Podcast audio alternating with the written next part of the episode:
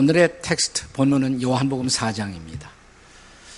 근데 요한복음 3장과 4장은 일종의 극적인 대조를 contrast를 형성하고 있습니다. 요한복음 3장의 등장인물 주인공은 니코데모라는 남자입니다.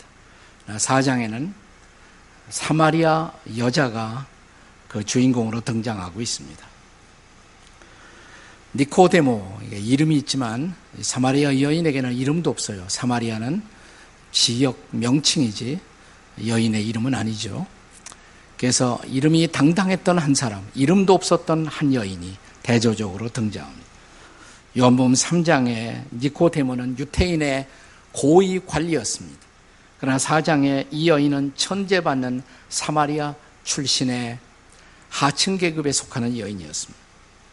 3장에 드러난 니코데모라는 사람은 도덕적인 랍비였습니다. 랍비가 되려면 일종의 어느 정도의 도덕성이 없이는 결코 랍비가 될 수가 없었는데 그는 랍비였습니다. 4장의 여인은 남편을 다섯 번이나 바꾸었던 매우 부도덕한 배경을 가지고 있었던 여인이었습니다. 3장에 남자가 예수님을 찾아온 그때는 밤이었습니다. 그러나 4장에 여인이 예수님과 만났던 그 시각은 한낮 바로 정오였습니다.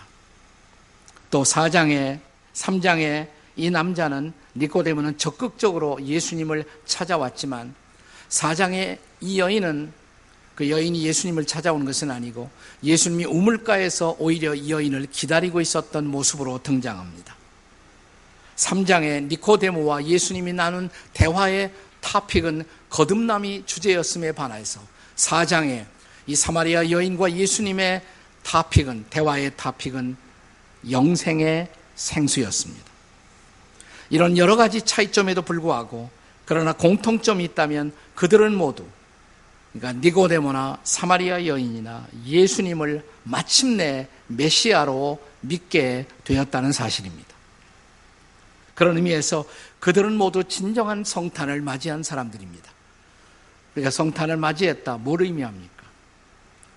그러니까 예수님을 나의 메시아로, 나의 구세주로 만났다는 사실이 없이 성탄은 성탄일 수가 없죠. 네. 다음 주일은 성탄이고요. 오늘 오후 6시에 보니까 메시아 공연이 있어요. 네. 우리가 세종문화회관 공연을 통해서 거기서 해마다 메시아 공연이 열리지만 어, 금년에 아주 가장 좋은 평가를 받은 그런 연주회였습니다. 오늘 저녁 6시에는 돈 한 푼도 안 내고 여러분이 공짜로 볼 수가 있습니다. 어, 분당 성전에서 6시에 메시아 공연이 이루어지게 될 것입니다. 메시아, 예수가 메시아다. 이것은 우리 신앙 고백의 핵심입니다. 이 여인이나 니코데모는 마침내 예수님을 메시아로 만나는 경험을 하게 된 것입니다. 오늘 우리는 요한복음 4장에서 이 사마리아 여인이 예수님을 자신의 메시아로 혹은 구세주로 만나는 그 과정을 주목해 볼 필요가 있습니다. 그녀가 걸어갔던 구도의 과정, 그것은 오늘날 이 시대 사람들이 예수님을 찾아가는 구도의 과정과 별반 다르지 않습니다. 구도자라는 말, 이 구도자의 사전적 정의가 있다면 그것은 진리나 종교적 깨달음을 추구하는 그 깨달음의 경지를 찾아가는 사람을 우리는 보통 구도자다 이렇게 말하죠. 영어로는 seeker 이렇게 말합니다. seeker, 구도자. 찾는 사람, 진리를 찾는 사람이죠. 오늘 이 시대는 진지한 구도자를 상실해 버리고 있는 세상입니다. 어떤 사람은 평생을 걸쳐서 구도합니다. 그리고 마침내 그가 찾던 진리를 찾습니다. 그런가 하면 평생 찾아도 만나지 못하는 사람이 있어요. 반면에 또 어떤 사람은 매우 짧은 시간에 자기의 구도를 완성하고 진리를 찾는 감격을 고백하는 사람들도 있습니다. 오늘 성경의 텍스트에 등장하는 사마리아 여인의 경우에는 예수님과의 비교적 길지 않은 대화를 통해서 마침내 예수님을 진리로 예수님을 메시아로 만나는 그 발견에 도달하는 광경을 우리가 볼 수가 있습니다. 자, 그렇다면 우리가 이 여인을 통해서 볼 수 있는 구도의 과정, 그 과정은 도대체 무엇일까요? 첫째로 예수님과 전혀 무관했던 상태. 거기서부터 이 여인의 구도는 출발합니다. 아무런 관계가 없었던 상태. 오늘 본문의 구절을 함께 같이 읽겠습니다. 구절입니다. 같이 읽습니다. 시작. 사마리아 여자가 이르되 당신은 유태인으로서 어찌하여 사마리아 여자인 나에게 물을 달라 하나이까 하니 이는 유태인이 사마리아 여인과 상종하지 아니함이라. 자, 이 말씀 속에 드러난 이 여인의 사마리아 여자의 예수님에 대한 관점, 그 관점은 어떤 것일까요? 당신은 유대인, 나는 사마리아인. 그 다음에 이 여인의 고백 속에 사마리아 여자인 나에게 여자를 강조했어요. 당신은 남자, 나는 여자. 당신은 유태인, 나는 사마리아인. 도대체 당신과 내가 무슨 관계가 있단 말입니까? 무슨 관계가 있어서 더군다나 유대인과 사마리아인은 상종하지 아니하는데 나에게 물을 달라고 말을 건네십니까? 이 말이죠. 자, 이것은 예수님을 알지 못했던 사람들이 예수님에서 가지고 있는 생각과 별반 다르지 않죠. 여러분이 거리에 나가서 오늘 한 사람을 붙들고 그에게 전도를 한다고 가정을 하십시다. 예수 믿으라고 그러면 상대방이 어떤 반응을 보일까요? 아마 거리에서 만나는 대부분의 사람들이 보여주는 보편적 반응이 있다면 예수는 유태인, 나는 대한민국 사람. 예수는 1세기의 사람, 나는 21세기의 사람. 예수는 예수교의 창시자, 나는 하나님 안 믿는 무신론자, 혹은 나는 유교인, 나는 불교인, 내가 예수님과 어떤 관계가 있단 말입니까? 비슷한 반응을 보이지 않겠습니까? 자, 아마도 이런 생각이 대부분의 불신자들 혹은 비기독교인들의 마음속에 나타난 예수님에 대한 관점을 대표하는 생각일 것입니다. 그러나 괜찮아요. 거기서 출발하는 거예요. 이 여인도 그런 상태에서 출발하는 것입니다. 자, 평균 이 땅에 살아가는 구도자들의 예수님 이해는 예수님과 아무런 관계가 없는 나, 거기서부터 출발하는 것입니다. 사마리아 여인의 구도도 그렇게 시작됩니다. 자신의 생존의 문제를 해결하기 위해서 사막의 정오, 우물가에 물을 길러 왔다가 우연히 만난 낯선 한 사람에게 받았던 질문. 나에게 물 좀 주시오. 이래서 예수님과 이 여인의 대화는 시작합니다. 구도의 대화가 출발하는 것입니다. 나의 생존의 여정에서 만난 그 누군가의 우연한 대화, 그 대화가 나에게 예수라는 낯선 사람에 대한 생각을 자극합니다. 지금까지 사마리아 여자처럼 나는 예수라는 존재와 상종하지 아니하고 인생을 잘만 살아왔습니다. 그런데 어느 날 나에게 다가왔던 이 낯선 질문, 예수님을 아느냐고? 혹은 예수님을 믿으시겠습니까? 그리고 당연히 나의 대답은 나는 그와 무관하다는 대답이었습니다. 나요, 예수 관심 없어요. 이게 대부분의 사람들이 보여주는 반응이 아니겠습니까? 그런데 이 낯선 존재가 걸어온 대화 속에서 사마리아 여인의 예수님에 대한 관점은 레디칼리, 급진적으로 변하기 시작합니다. 나 거기에 몇 가지 단계가 있는 것을 볼 수가 있어요. 자, 이 여인의 예수님과의 대화를 통해서 변화된 예수님에 대한 다음 관점을 주목해 보십시오. 처음에는 뭐라고 그랬어요? 나와 아무런 상관이 없는 예수. 네, 그게 변해요. 두 번째로.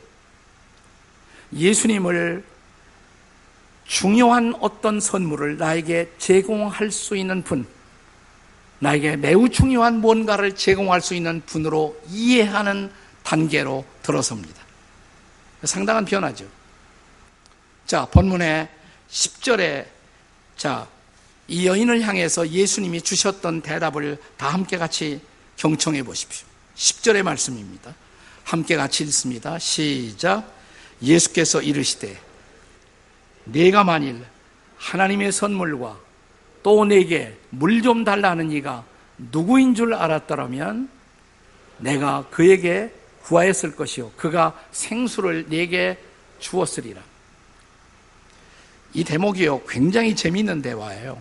아주 흥미로운 대목입니다. 다시 한번 읽어보세요. 이런 얘기입니다. 내가 당신에게 물을 달라고 그랬는데, 당신에게 물을 달라고는 내가 누구인 줄 알았다면, 내가 당신에게 물을 달라고 하는 것보다도 오히려 당신이 내게 물을 달라고 했었을 것이고, 그러면 나는 당신이 찾고 있던 목마르지 않은 생수를 당신에게 주었을 것입니다. 이런 대답이거든요. 더 우습게 해볼까요? 네가 내게 물을 달라고 했지만 물을 달라고 하는 내가 누구인 줄 네가 알았더라면 네가 나에게 물을 달라고 했을 것이 아니라 오히려 내가 너에게 물을 주었을 것이다. 하나도 우습지 않아요? 네, 웃은 걸 웃은 거로 받아들일 수 없는 강팍한 마음이 상당히 문제가 있습니다. 굉장히 재미있는 대목이에요, 이 대목이요. 네. 자, 사막에서 좋은 우물을 발견한다는 것은 정말 생존의 위대한 축복이 아닐 수가 없었던 것입니다. 그래서 여인은 다시 반응을 보입니다. 11절의 말씀이에요. 자, 11절 말씀. 같이 읽겠습니다. 시작. 여자가 이르되 주여 물기를 그릇도 없고 이 우물은 깊은데 어디서 당신이 그 생수를 얻게 싸움나이까?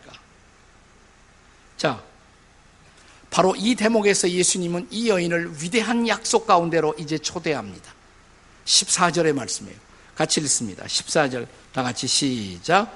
내가 주는 물을 마시는 자는 영원히 목마르지 아니하리니 내가 주는 물은 그 속에서 영생하도록 솟아나는 샘물이 되리라. 저는 이 시점에서 예수님의 말씀의 뜻을 이 여인이 다 이해했다고 생각하지 않아요. 네. 뭐, 목마르지 않은 생수. 내 속에서 솟아오르는 영생의 생수. 여자가 다 이해를 했을까요? 그러나 어쨌든, 자, 이 대목에서 이제 여인의 적극적인 요청이 변화되기 시작합니다. 더 이상 나와 상관없는 예수가 아니에요. 15절 말씀 같이 읽겠습니다. 15절 시작. 여자가 이르되 주여 그런 물을 내게 주사 목마르지도 않고 또 여기 물길러 오지도 않게 하옵소서. 네. 이제는 예수님에 대한 생각이 변했어요. 나에게 뭔가를 줄 수가 있는 분. 목마르지 않은 생수. 그게 뭔지는 모르지만 어쨌든 나에게 중요한 생수를 제공할 수 있는 어떤 분.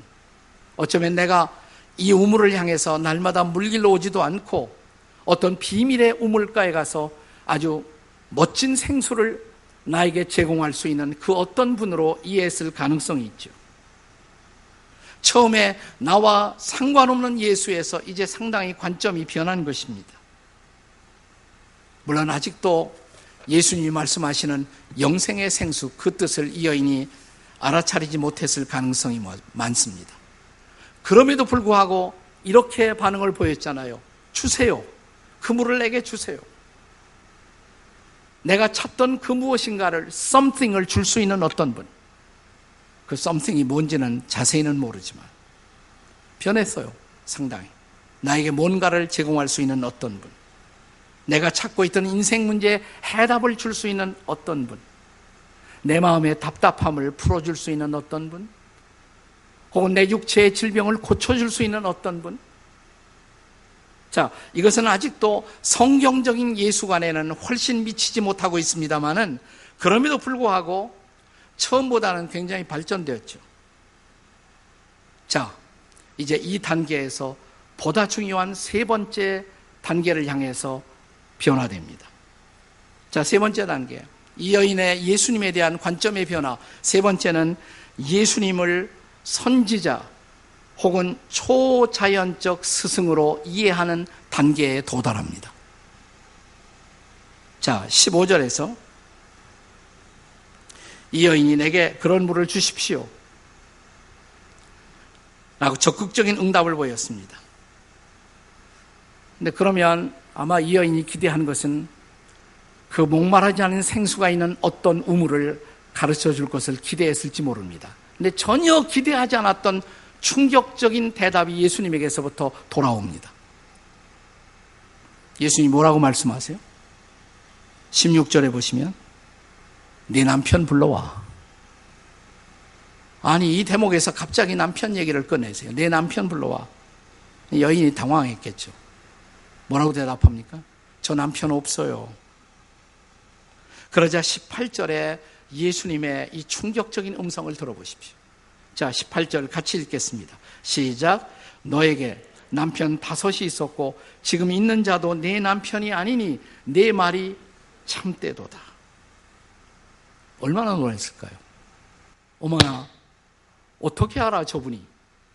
내가 남편이 다섯이나 있었다는 것을 어떻게 알지? 내 과거를 알고 내 현재를 아는 저분은 도대체 누구란 말이야? 그 앞에 서 있는 그분을 향한 놀라운 경의가 네, 놀라움이 그에게 다가오기 시작한 것입니다. 자, 이 대목 이제 19절에서 이 여인의 이제 반응을 읽어 보십시오. 이제 훨씬 더 변해 버린 여인의 반응. 자, 19절 말씀 다 같이 읽겠습니다. 시작. 여자가 이르되 주여 내가 보니 선지자로소이다. 아마도 사마리아 여인 자신도 의도하지 않았던 두 가지 단어가 불쑥 이 여인의 입술에서부터 튀어나왔어요. 두 개의 단어가 뭐예요? 주여. 그 다음에 선지자. 이스라엘 백성들의 전통에서는 아무나 주님이란 단어를 쓰지 않습니다. 정말 존경할 만한 분. 그런 분이 아니면 주여란 단어를 쓰지 않아요. 그 다음에 선지자. 아마도 자기의 과거를 꿰뚫어 보는 그분의 안에서 선지자적인 어떤 놀라움을 느끼고 있었을지 모릅니다. 네. 그래서 어떤 초자연적 은사를 가지고 있는 어떤 분, 우리 한국식으로 말하자면 아마 이렇게 내 과거를 아는 어떤 분이 등장했다면 우리는 이런 반응을 보이겠죠. 참 용하시네요. 네. 어떻게 아셨어요? 내 과거를. 어쨌든 평범하지 않은 비범한 은사를 갖고 내게 다가온 어떤 예언자, 어떤 선지자.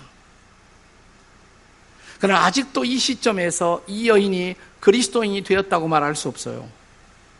우리도 구도를 하다 보면 어떤 시점에서 예수님에 대한 경외감 혹은 존경심을 가질 수가 있습니다. 아, 예수님은 보통뿐이 아니로구나. 그는 위대한 성인, 위대한 영적인 교사, 평범 이상의 비범한 영성을 지닌 어떤 선지자, 마침내 우리도 거기까지 올 수가 있어요.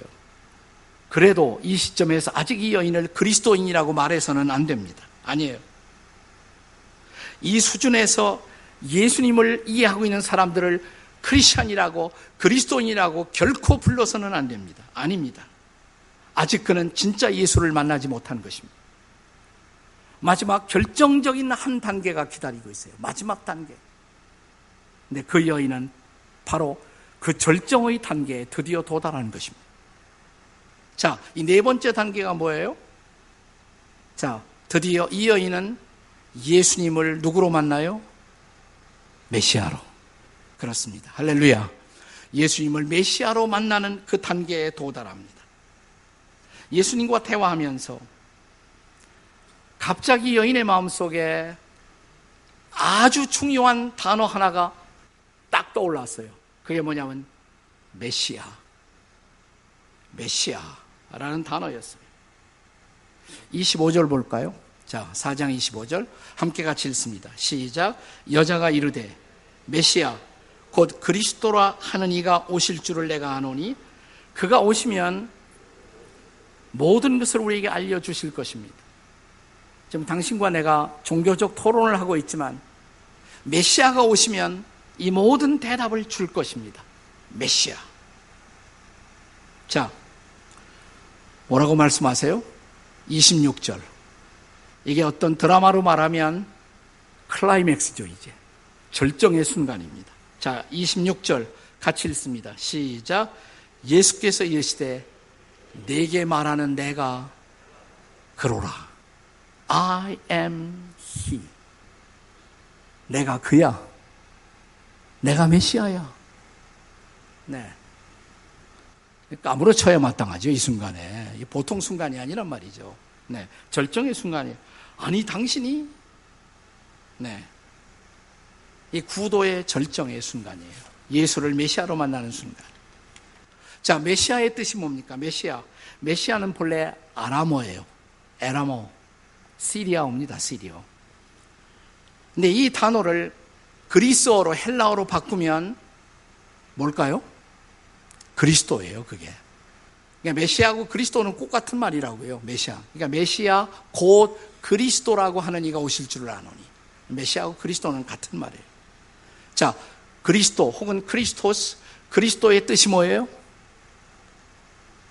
기름 부음을 받으신 분, anointed one. 기름 부음을 받으십니다. 구약에 보면 어떤 자리에 취임할 때 양각, 양의 뿔로 된 그곳에 기름을 채워서 기름 부음을 받고 그 자리에 취임하는 종류의 사람, 세 가지 종류의 사람이 있었어요. 누구죠? 왕, 선지자, 제사장. 그들은 이스라엘 백성들의 삶의 생존에 영향을 끼치는 가장 중요한 세 가지 지도자였어요. 왕, 다스리는 자. 선지자, 가르치는 자. 제사장, 문제의 해결자. 특별히 죄 문제를 해결하는 것. 하나님과 우리 사이에 중보자로서 죄 문제를 해결하는 자. 그러나 이스라엘 백성들의 역사는 끊임없이 왕에 대한 실망, 마치 우리처럼 정권이 바뀔 때마다 우리는 새로운 희망을 갖잖아요. 그리고 정권 말기가 되면 실망했다고 난리를 칩니다. 지금도 그렇잖아요. 선지자, 이스라엘 백성들은 수많은 가짜 선지자를 경험합니다. 왕에 대한 실망, 선지자에 대한 실망, 그리고 제사장들, 우리의 문제를 해결해야 할 사람들이 자기 문제를 해결하지 못해 허덕거리는 모습들을 봅니다. 그런데 하나님이 이런 약속을 합니다. 어느 날 역사의 지평선에 왕과 선지자와 제사장의 사명을 한꺼번에 완성할 수 있는 그 어떤 분, 우리를 참으로 공의로 다스리고, 우리를 참으로 진리 가운데로 가르치고 인도할 것이며, 또 우리의 죄 문제를 해결할 수 있는 완벽한 중보자로 하나님이 한 분을 보내신다고. 그분이 바로 메시아란 말이죠, 메시아. 그 메시아를 기다리고 있었단 말이죠. 근데 예수님 뭐예요? 내가 메시아라. 내가 메시아. 네. 놀라운 순간이죠. 여러분, 우리가 보통 예수님을 가리켜서 예수 그리스도 이렇게 말합니다. 근데 여기에 기독교의 모든 메시지가 다 들어있어요. 예수 그리스도. 여러분, 그리스도는 예수님 이름이 아니에요. 예수님 이름은 예수예요. 그리스도는 타이틀이라 타이틀. 사명적 타이틀이에요. 자, 보세요. 저를 가리켜서 사람들이 이동원 목사라고 말합니다. 목사가 제 이름이에요? 아니죠.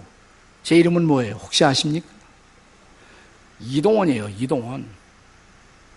자, 예수님의 이름은 예수예요. 근데 어느 날 사람들은 그 예수가 그리스도라는 것을 발견하는 거예요. 예수 그리스도. 기독교의 핵심 진리는 바로 그것입니다. 예수가 그리스도이십니다. 믿으십니까? 자, 이 놀라운 고백을 했던 또 한 사람이 있죠. 신약 성경에 예수님의 제자 가운데 으뜸 가는 제자 베드로. 3년 동안 함께 생활하다가 마지막 예수님이 그들과 작별하기 전에 최후의 졸업시험을 내시죠. 야, 사람들이 나를 누구라고 하니? 여러 가지 대답이 있었어요. 뭐 4대 성인, 위대한 스승, 우리들의 위대한 교사. 그래, 쭉 대답을 듣다가, 그래, 그렇다고 하자. 나와 함께 살아온 그리고 나의 기적을 보고 내 메시지를 받았던 너희는 나를 누구라고 하느냐? 이때 베드로의 대답이 뭐예요? 주는 곧 그리스도시요. 살아계신 하나님의 아들이십니다. 주님이 바로 그리스도이십니다. You are the Christ. 당신이 바로 그리스도이십니다. 성경에 보면 그때처럼 예수님이 좋아하시고 흥분하신 때가 없어요. 뭐라고 대답하십니까? 마태복음 16장 17절을 같이 보겠습니다. 16장 17절 시작 예수께서 대답하여 이르시되 바요나 시모나 내가 복이 있도다 이를 내게 알게 하니는 혈육이 아니요 하늘에 계신 내 아버지시니라 네가 스스로 깨달은 것이 아니야 하늘의 아버지가 너를 깨닫도록 도와주신 것이야 너무너무 좋아하세요 이 대목을 자, 유진 피터슨의 메시지 성경에서 어떻게 번역하고 있는지 그 번역을 한번 읽어보세요. 자, 다 같이 읽겠습니다. 시작. 요나의 아들 시모나, 너는 하나님의 복을 받았다. 너의 그 대답은 책이나 교사들한테 나온 것이 아니다. 하늘에 계신 내 아버지 하나님께서 친히 내게 참으로 내가 누구인지 그 비밀을 알려주셨다. 훨씬 더 실감나죠. 이 놀라운 비밀, 최고의 비밀, 그 비밀은 뭐예요? 예수가 그리스도이시다. 예수가 메시아다라는 사실이에요. 사마리아 여인도 드디어 그 깨달음의 순간에 도달하는 거예요. 당신이 메시아? 당신이 메시아라고. 바로 그 순간 하늘의 생수가 그녀의 영혼 속에 쏟아집니다. 영혼의 목마름이 사라집니다. 그리고 그 연이 그녀가 경험했던 놀라운 변화. 자, 지금 이 여인이 우물가에 뭐 하러 왔어요? 물길로 왔죠. 근데 물길을 생각 잊어버려요. 물동이를 버려두고 동네로 뛰어들어갑니다. 자, 이 대목을 28절과 29절에서 읽어보세요. 요한복음 4장 28절, 29절. 다 같이 읽겠습니다. 시작. 여자가 물동이를 버려두고 동네로 들어가서 사람들에게 이르되 내게 행한 모든 일을 내게 말한 사람을 와서 보라. 이는 그리스도가 아니냐. 자, 이제는 그리스도를 증거하기 시작해요. 내가 그리스도를 만났다고. 이분이 그리스도라고. 이제 그리스도를 전하는 전도자가 된 것이에요. 물기를 생각 잊어버렸어요. 그의 영혼은 놀라운 기쁨으로 채워졌어요. 목마름도 사라졌어요. 그는 드디어 그리스도를 만난 것입니다. 예수를 그리스도로 만난 사람, 우리는 이런 사람들을 그리스도인이라고 부르는 거예요. 교회만 나오는 사람 그리스도인 아니에요. 저는 한국 교회의 가장 커다란 비극은 뭐냐면 교회 나오는 사람들 많은데 예수를 그리스도로 참으로 믿고 있는 사람들이 얼마나 되는지. 이게 핵심이에요. 핵심. 바로 그 순간 나는 사마리아 여인의 마음 속에서 메시아가 태어난 거예요. 이 여인이 맞이했던 놀라운 성탄, 주님을 메시아로 만나는 것입니다.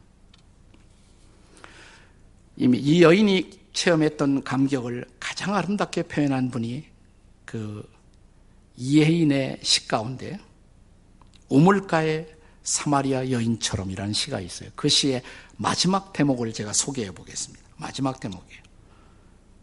당신이 깊고 맑은 우물 자체로 제 곁에 서신 그 순간부터 저의 매일은 축제입니다. 긴 세월 고여왔던 슬픔과 목마름도 제 항아리 속에 물방울처럼 일제히 웃음으로 춤추며 일어섭니다. 당신을 만난 기쁨이 하도 커서 제가 죄인임을 잠시 있더라도 용서해 주시겠지요. 주님, 당신을 사랑하는 기쁨은 참으로 감출 수가 없습니다. 물동이를 버려두고 동네로 뛰어나간 우물가의 그 사마리아 여인처럼 주님, 저도 이제는 더 멀리 뛰어가게 하소서. 더 많은 이들을 당신 앞에 데려오기 위하여 그리고 생명의 물 이야기를 하기 위하여 이것이 바로 예수님을 메시아로 만난 사람의 감동입니다. 이것이 성탄의 메시지입니다. 이것이 성탄의 감동인 것입니다. 이번 성탄에 참으로 예수를 메시아로 만난 그 감격을 확인하는 계절이 되기를 주의 이름으로 축원합니다. 그리고 내가 참으로 그분을 메시아로 만났다면 내 인생의 모든 문제의 해결자요. 나의 인생의 구원의 주님으로 그분을 내가 확실히 만났다면 내 곁에 그리스도를 알지 못한 그 누군가를 향해서 마치 사마리아 여인처럼 뛰어가서 이렇게 말할 수 있는 사람. 메시아를 만났어요. 제가 메시아를 만났거든요. 그리고 제 목마름이 없어졌거든요. 저를 보세요. 제가 메시아를 만난 사람입니다. 저 같은 사람을 그리스도인이라고 부릅니다.